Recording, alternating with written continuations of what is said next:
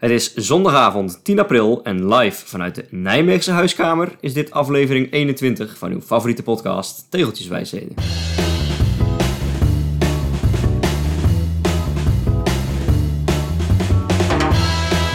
Duursporters zijn over het algemeen vaak een tikje gek.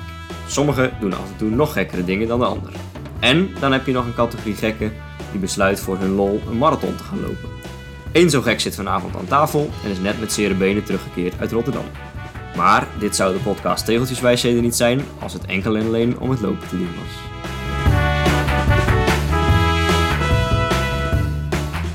En degene die die marathon heeft gelopen... die Nou Jesse, zich- hoe, hoe was het? ja, poeh, pittig. Nee, nee eh, jongens. Het is Joost van Wijngaarden die de Rotterdamse marathon in een hartstikke mooie tijd heeft volbracht. Namelijk in... 2 uur, 43 minuten en 2 seconden. Ja, en er ligt hier een hele mooie plak. Ja, De medaille op tafel. echt een mooi zwaar stuk, eh, zwaar Ja. stuk metaal. Goed, eh, goed, goede waardering voor een, eh, voor een dagje afzien. Ja, ik waarschuw maar vast. Dit wordt een marathon-uitzending. ja, ja. En daar bedoelen we niet mee dat je nu drie uur naar ons hoeft te luisteren. Maar er zal zeker aandacht zijn voor de marathon. Maar niet alleen hoor. Het gaat ook gewoon over tegelen en over fietsen en over eh, de goldrace. Komt ook nog voorbij. Die Ja. schijnt ook geweest te zijn vandaag. Klopt. Ja, hoe Ehm. gaat het Joost? Eh, je- ja, je deed net zittend de deur open. ik heb mijn bureaustoel op wieltjes gezet en ik doe alles hier vanaf de stoel. Nee, ik ben blij dat ik het komende half uur eh, even lekker kan zitten. Want eh, ik voel me best wel fit, maar mijn benen die, eh, die staan op een standje kramp. Dus als ik nu een sprintje trek of even op mijn tenen ga staan voor het keukenkastje, dan schiet de kramp erin. Dus eh, ja, ik denk dat dat een paar dagen nodig heeft om weer bij te trekken.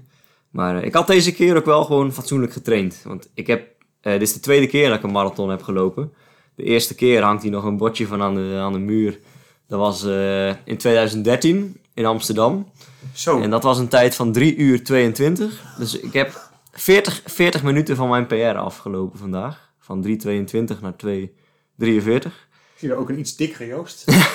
nou, dat valt me mee, denk ik. Maar een iets jonger, eh, jonger bolle Ja. kopje nog. Maar eh, dat betekent dus dat als ik mijn derde marathon nog een keer 40 minuten sneller loop, dat ik een Nederlands record heb. Ja, bij de vrouwen renden ze vandaag volgens mij 2 uur 22 Ja. minuten. En bij de mannen geloof ik 2 uur 5. Dus als ik nu nog een keer eh 40 minuten eraf haal, dan kom ik op 2 uur 3. Nou, Dus die derde marathon, die, die zie ik met veel vertrouwen tegemoet. ja, hoe ging het?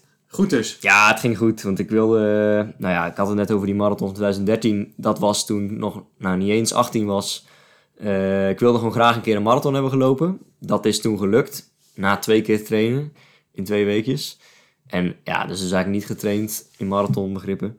Eh, wel uitgelopen, maar vanaf 26 kilometer punt hele stukken gewandeld. En eh, nog een keer naar de wc geweest en eh, gestopt. En, eh, dus ja, ik heb hier al acht jaar lang zo'n ding aan de muur hangen met een tijd waarvan ik eigenlijk zelf denk dat kan sneller. Dus ik heb altijd zoiets gehad, ik wil nog een keer onder de drie uur. Met de tijden die ik op een 15 en een 10 loop, had dat echt goed moeten kunnen. Eh, dus daar had ik nu voor getraind.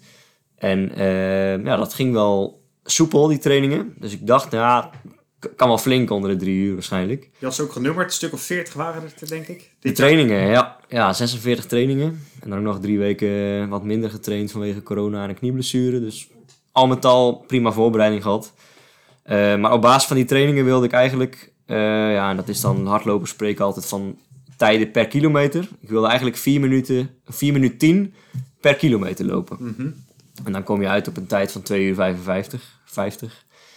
Eh, dus 2,55, 50. En Ja. eh, nou, dan kijk je per kilometer, krijg je zo'n piepje van je horloge. En de eerste 4, 5 kilometers waren allemaal 20 seconden sneller dan die 410. Dus dan zat je zo rond. Zag je dat op je horloge? Ja, ja, je krijgt automatisch, als je een Oh. kilometer afgelegd hebt, zo'n bliepje.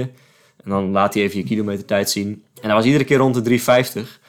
En dat tempo, dat beviel me wel. En dat was oké, ontspannen. Dus ik heb besloten om gewoon dat tempo te blijven lopen en maar zien hoe lang het goed gaat.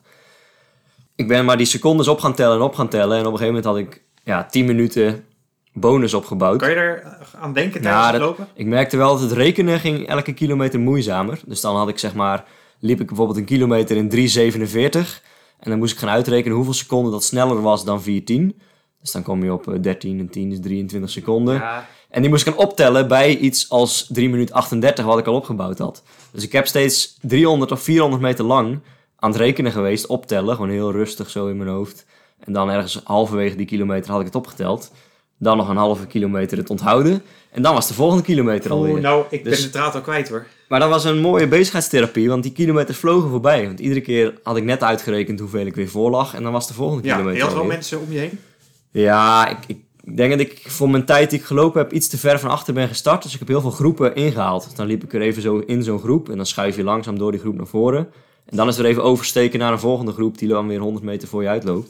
Dus ik heb best wel veel gewoon alleen gelopen, maar wel steeds van groepje naar groepje en tussen de mensen wel. Eh, maar het is heel fijn als je een bepaald schema in je hoofd hebt, dat je elke kilometer sneller loopt dan je eigenlijk wil.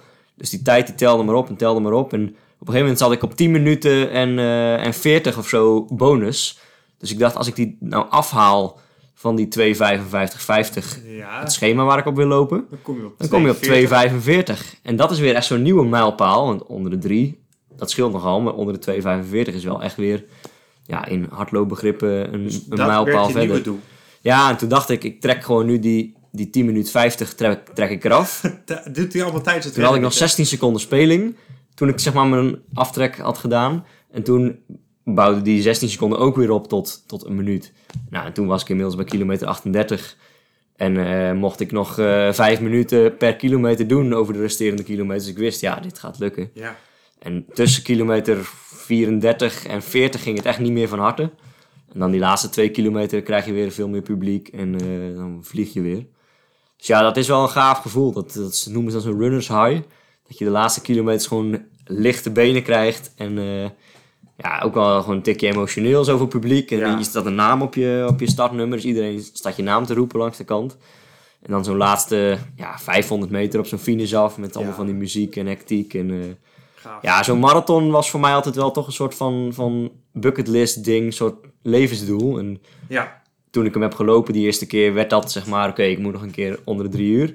Dus met dat ik dat nu heb afgevinkt, dacht ik ook echt van, nou, top, doel bereikt. Ik hoef voorlopig eh, ook echt even geen marathon meer te lopen. Nee. ik denk ook niet dat het veel sneller kan nog dan nu. Nee, Ik heb nu echt, wel eh, eh, maanden goed getraind. En, ja. eh, dus wat meer fietsen nu de komende Ja. tijd? ja, ik heb afgelopen weken wat minder gefietst. Ook de, dingen bewust overgeslagen. Zoals de omloop van Schoon de Locht. En gisteren Grote Prijs Klein Amerika. Georganiseerd door Schoon de Locht door Reto. Klein Amerika door Mercurius en Groenewoud. Die had ik anders graag gereden met die startlicentie. Ja. En nu gewoon overgeslagen omdat ik eh, ja, en geen risico wilde lopen en niet moe wilde worden. En, Nee, nee. Dus nu, eh, nu is de agenda weer eh, sportief gezien Nou ja, je hebt vier dagen rust en dan gaan we naar de Oh, wintersport. Ja, En ik zie daarna ook een Ardennenweekend staan in mei. ja. Dus nou, we zijn nog niet Nou halverwege de to-do-list van dit jaar. Precies, leeg is de agenda nooit, maar qua uitdagingen of dingen heb ik gevoelsmatig nu al gewoon weer vrijheid. Ja, Dus ik kan nu weer recht aan het, eh, aan het tegelen. en aan de Maar fiets. eh, ik heb nog niet het belangrijkste genoemd eigenlijk van die marathon. Want die tijd en dat lopen is allemaal leuk en eh, de sfeer is leuk, maar eigenlijk was het gewoon om de tegels te doen. hey, Kijk, ik dacht, je hebt iemand ontmoet of zo. nou ja, wie weet. Nee, de, in de, tijdens de marathon kom je ook mensen tegen, trek je gelijk op. Nee, maar de, ik heb gisteren al wat voorbereidende werkzaamheden op, op Strava Het masterplan. gezet. Het masterplan. Ik zag namelijk, op een gegeven moment toen ik me voor die marathon ingeschreven had, en dan plot je die route op Strava. Die route viel precies in een ja, dicht stuk Rotterdam, waar je normaal gesproken nooit met de fiets komt. En ik, ja, je tikt met die marathon ongeveer heel Rotterdam dicht. En links boven Rotterdam, richting de Noordzee, had ik al een clustertje. Omdat mijn zus daar woont en dan fiets je dan wel eens. Ja. En Ronde van Zuid-Holland en Glazen. Stad een keer gereden. En rechts van Rotterdam, heel die Alblasse Waard heb ik al, omdat ik daar ben opgegroeid. En die sluit al aan bij mijn cluster richting Nijmegen, hele Betuwe door. Dus ik had daar twee, mijn hoofdcluster rondom Nijmegen tot aan de Alblasse Waard en het clustertje rond Den Haag. En ik zag, als ik nou die marathon loop, die valt daar precies tussenin. En ik heb dus gisteravond, toen ik mijn startnummer ging ophalen, al wat kleine dingen nog ertussenin geplakt.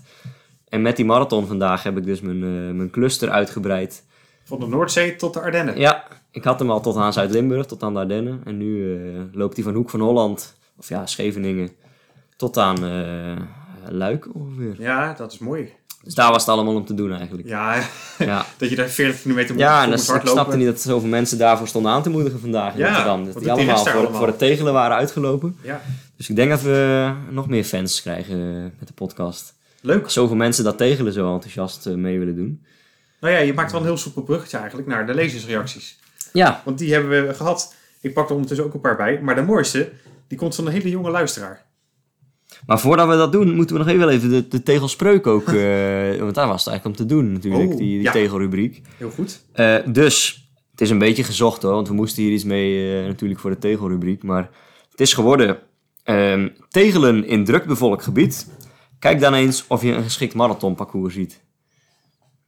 Hij is wat lang, hij is wat gezocht, maar mis Daar je... doe je natuurlijk mee dat je op plekken Ja, kunt komen waar je anders Ik merk komt. altijd met dat tegelen, met, met de fiets, dan eh, bijvoorbeeld Tilburg had ik dat, en Den Bosch en eh Doetinchem. Dan denk ik, ja, moet ik nou helemaal dwars door die stad heen om, om alles te pakken? Want er zijn vaak toch wel een stuk of vier, vijf tegels waar je minder makkelijk komt eh, met een mooie tegelroute. Ja, Dus als je nou ook van hardlopen houdt en je zorgt dat je gewoon al die cityruns meedoet in Utrecht, in Tilburg, in Enschede, in Eindhoven, dan hoef je die niet met de fiets eh, te pakken. dat is heel slim. Slim, hè? Zo Ja. steek je nog eens wat op van zo'n Ja. marathon. Ja. Maar goed, genoeg over die marathon en die tegels daar. Eh, terug naar de kernzaak van deze podcast. Er hebben weer mensen gereageerd. Maar om te beginnen met degene die niet nog steeds heeft gereageerd.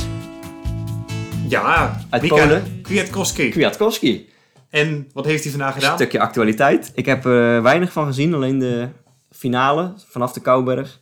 Maar hij heeft gewonnen. Nou, ja, Tot mijn vreugd, want ik vind dat een mooie renner. En, heel eh, erg mooi.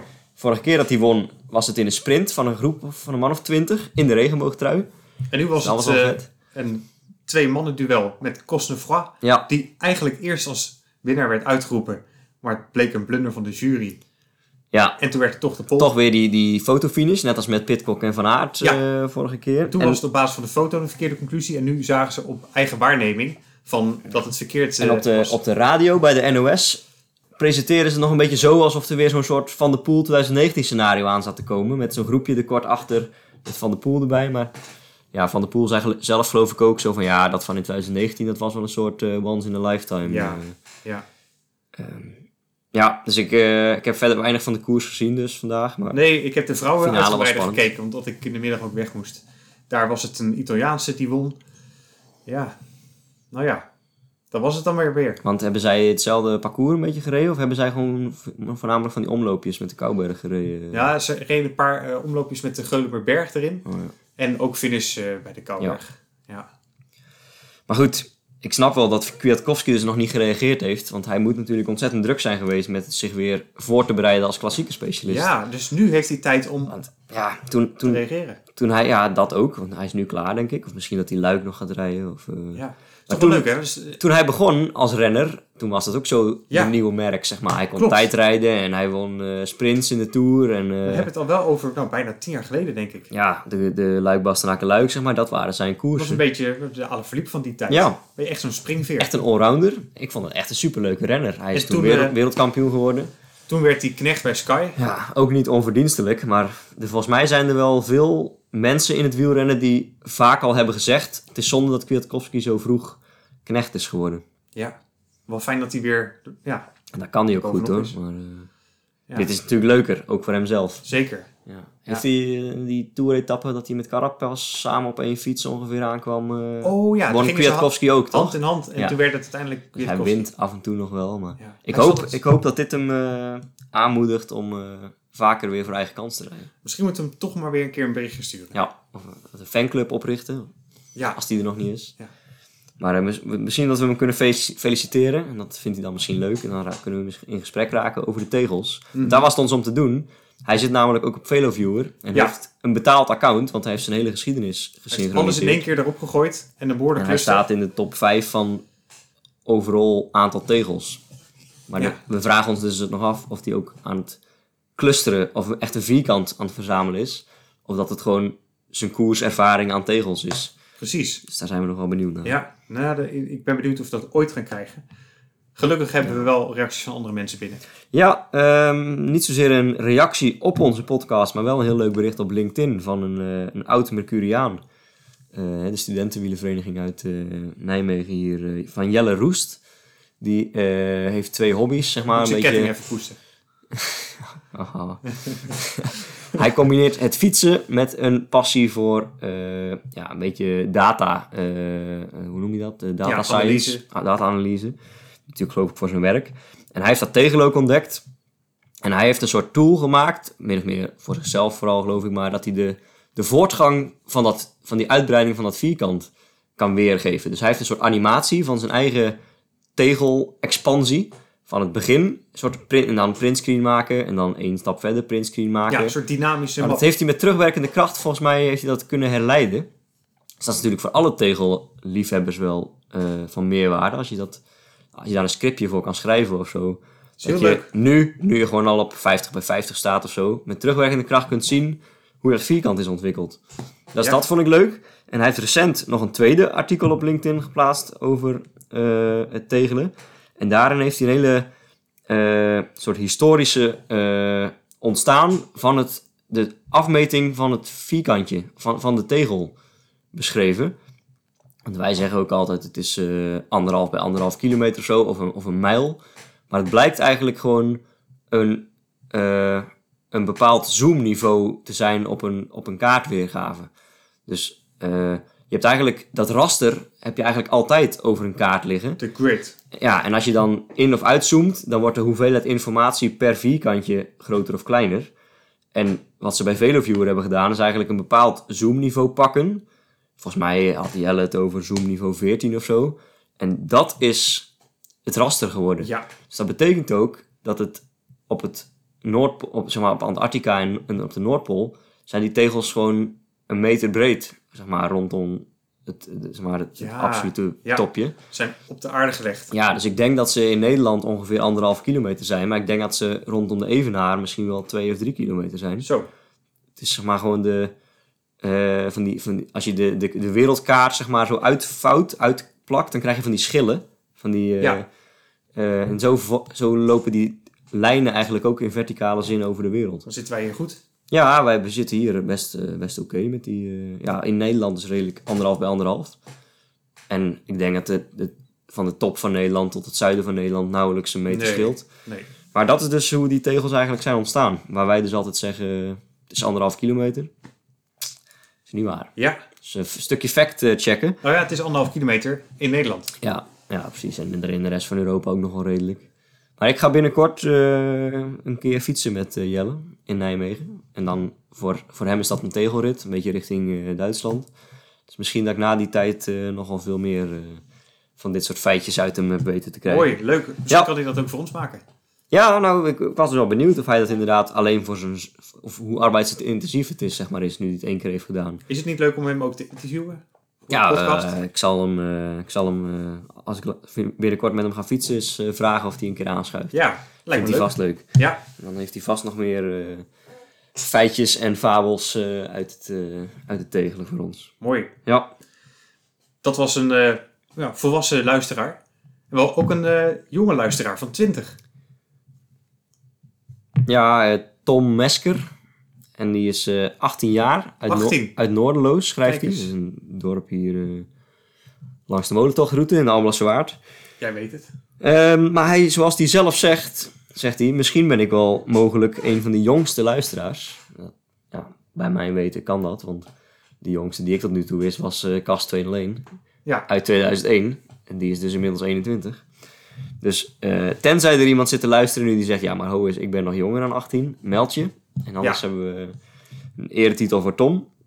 Maar eh, dat is wel grappig, want hij eh, wielrent eigenlijk helemaal niet. Hij heeft geen racefiets. En hij vindt het toch leuk om te luisteren, want hij doet wel aan hardlopen en eh kano vindt hij mooi. En hij fietst veel naar school. Dus hij tegelt op die manier. Maar ik denk dat hij dus zijn clusters en vierkant zal beperkt zijn. Tenzij hij eh, in Groningen naar school gaat. ja of heel veel kanoot. Dat kan ook. Eh, maar hij zegt een lovende recensie. Hij is alle afleveringen aan het terugluisteren. En ehm, dat ik nog maar vaak naar jullie podcast mag luisteren. Ja, leuk. En hopelijk tot een keer, Oh, schrijft hij. nou ja, als hij kan kanoën, dan kan hij ook meedoen met ons Exact. zomer-event. Het bruggetje is alweer gelegd. Want eh, we hebben het er alweer een keer over gehad om een nieuw Tegeltjes 5C de zomer-event te doen. Zoals we laatst ook vorig jaar in de Biesbos hebben gedaan. En nu zijn er in Nederland nogal, met name in het westen, waar we het vorige keer ook al een keer over gehad hebben, bij, eh, op de grens Noord-Holland-Utrecht, dat durf ik even niet meer te zeggen. Ehm, daar zijn nogal wat plassen en dingen en, eh, waar je fietsend niet kan komen. Dus misschien dat, eh, ja, dat we het volgende zomerevent eh, weer een keer naar eh, de Westeinde plassen of zo moeten doen. Ja, En dan kan ons, eh, eh, onze Benjamin dus ook mee met zijn kano. heel leuk.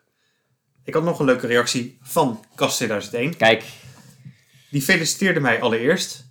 Ik dacht eerst met het jubileum, namelijk 20 afleveringen.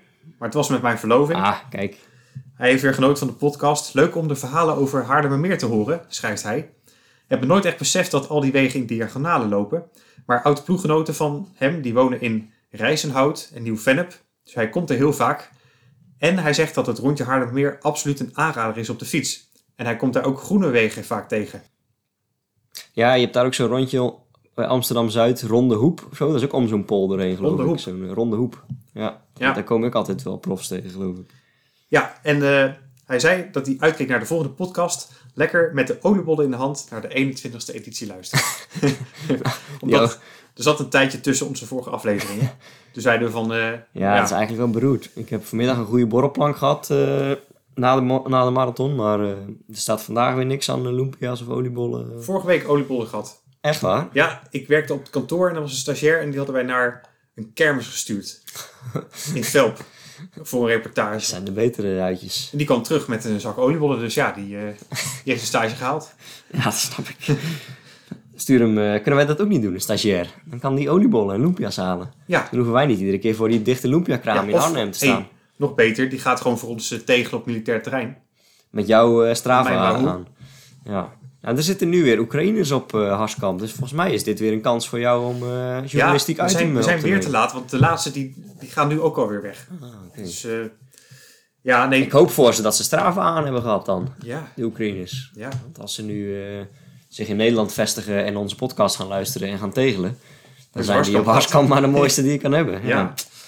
Ja, dan weet ik dan niet of ze ook helemaal over die zandvlakte met die, met die truck, eh, of met die rupsbanden eh, gedurfd zijn. Nee. Nee. nee. Ik denk dat ze veilig in de, in de, in de barakken zijn gebleven.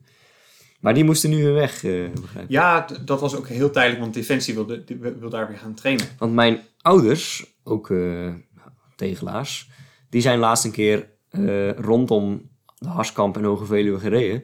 En die zeiden, ja, er stond er allemaal bewaking en beveiliging. Ja, Maar dat was omdat de koning op bezoek kwam. ja, Dus ik denk dat de koning ook tegelt. Wat moet je anders op Harskamp? ja.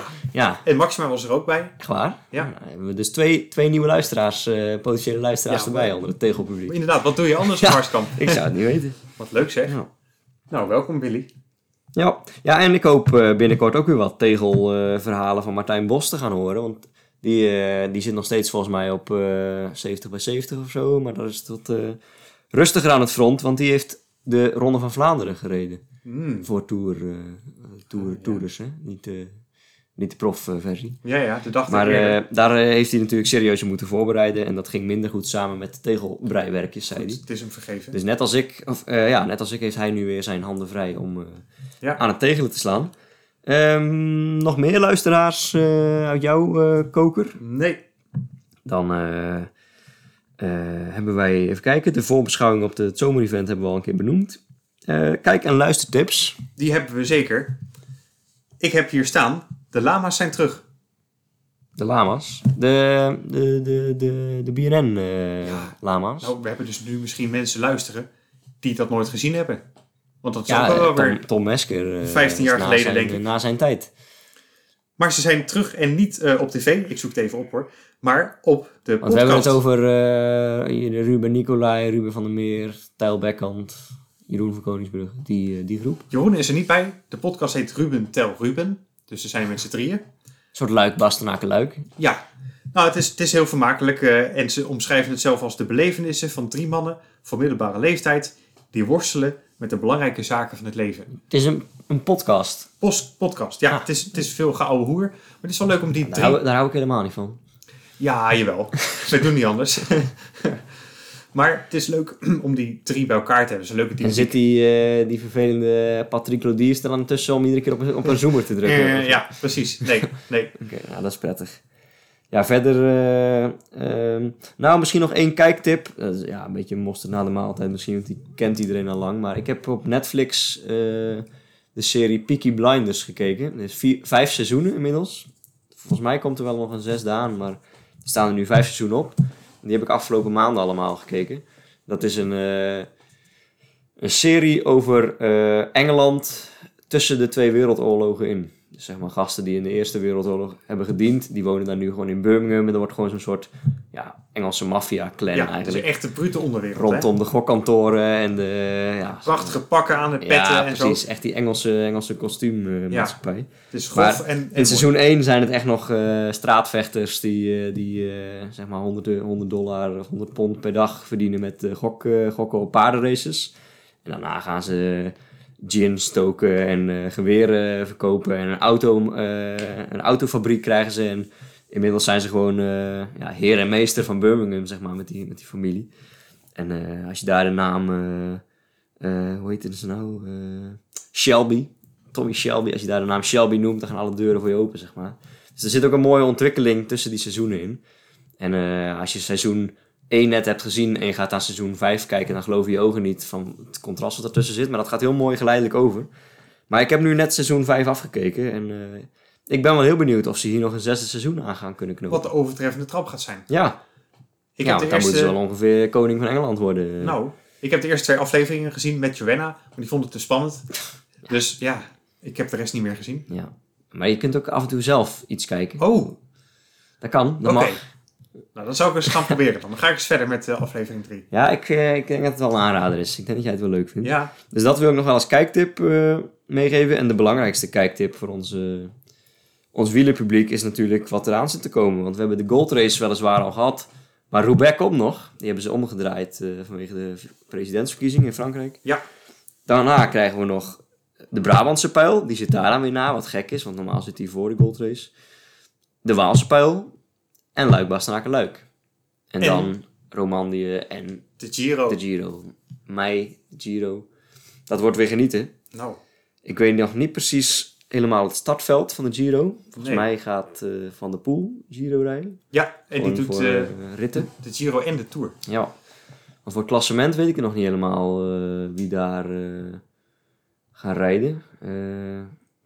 Qua kanshebbers, zeg maar. Nee, daar moeten we nog voor die tijd even een goede podcast over maken. Ja, Giro voorbeschouwing of zo. Het is in ieder eh. geval de start is in Hongarije. Oh ja, ja. Ja, en dat land ken ik ook totaal weer niet. Nee. Dus ik heb geen flauw idee of dat dat... eh, Nee, er zitten twee tijdritten in de Giro. Ja. Dumoulin doet mee. De Giro is over het algemeen een wat minder bezette koers dan de Tour. Qua rennersveld, maar vaak wel weer, toch nog wel weer wat beter dan de, Ja.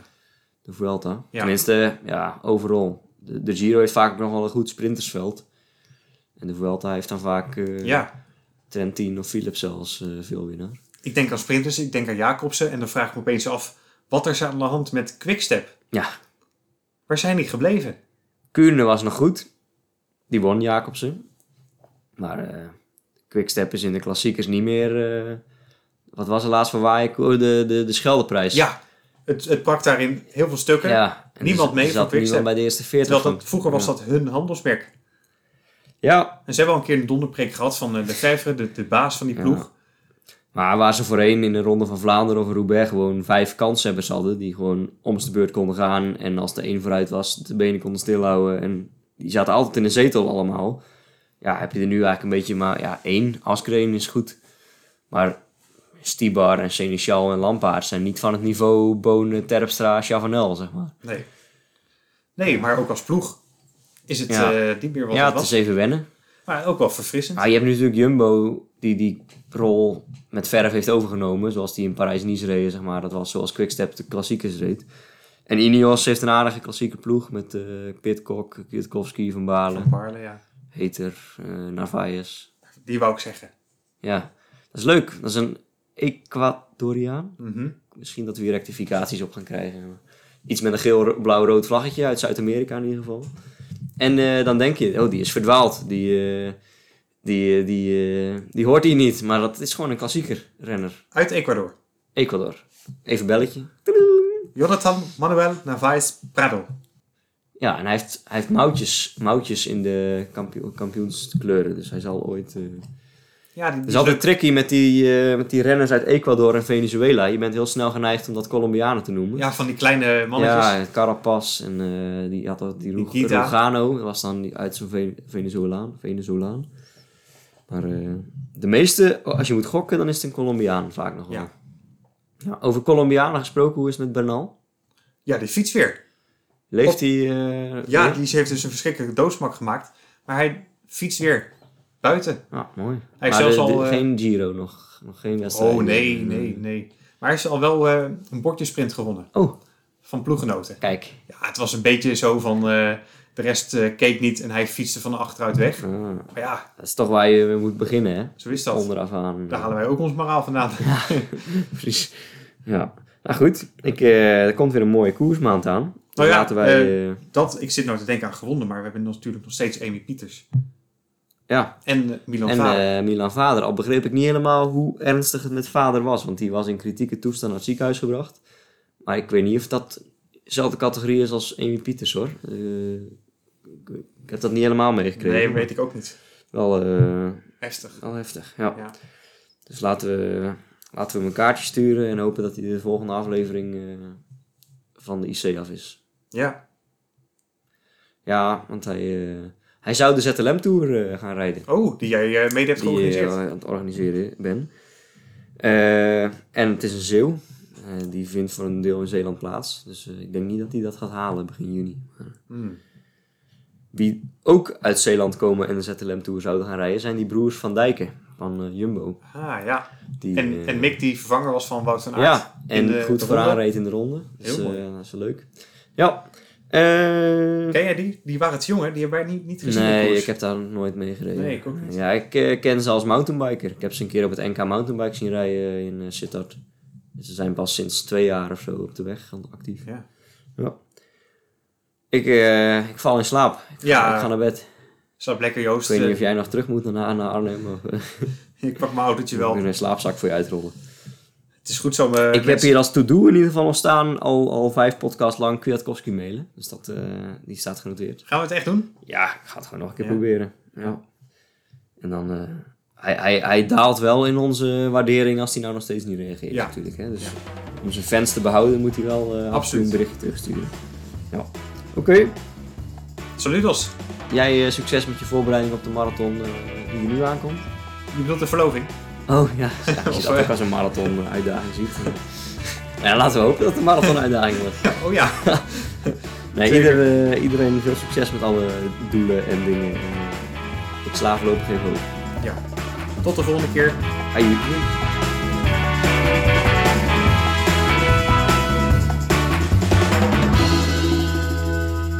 En dan heb je nog een categorie gekken die besluiten voor een rol voor hun lol. Toch die, eh, toch die fitheid, hè? Ja, ja. Opnieuw. Alleen het tweede stukje dan, hè?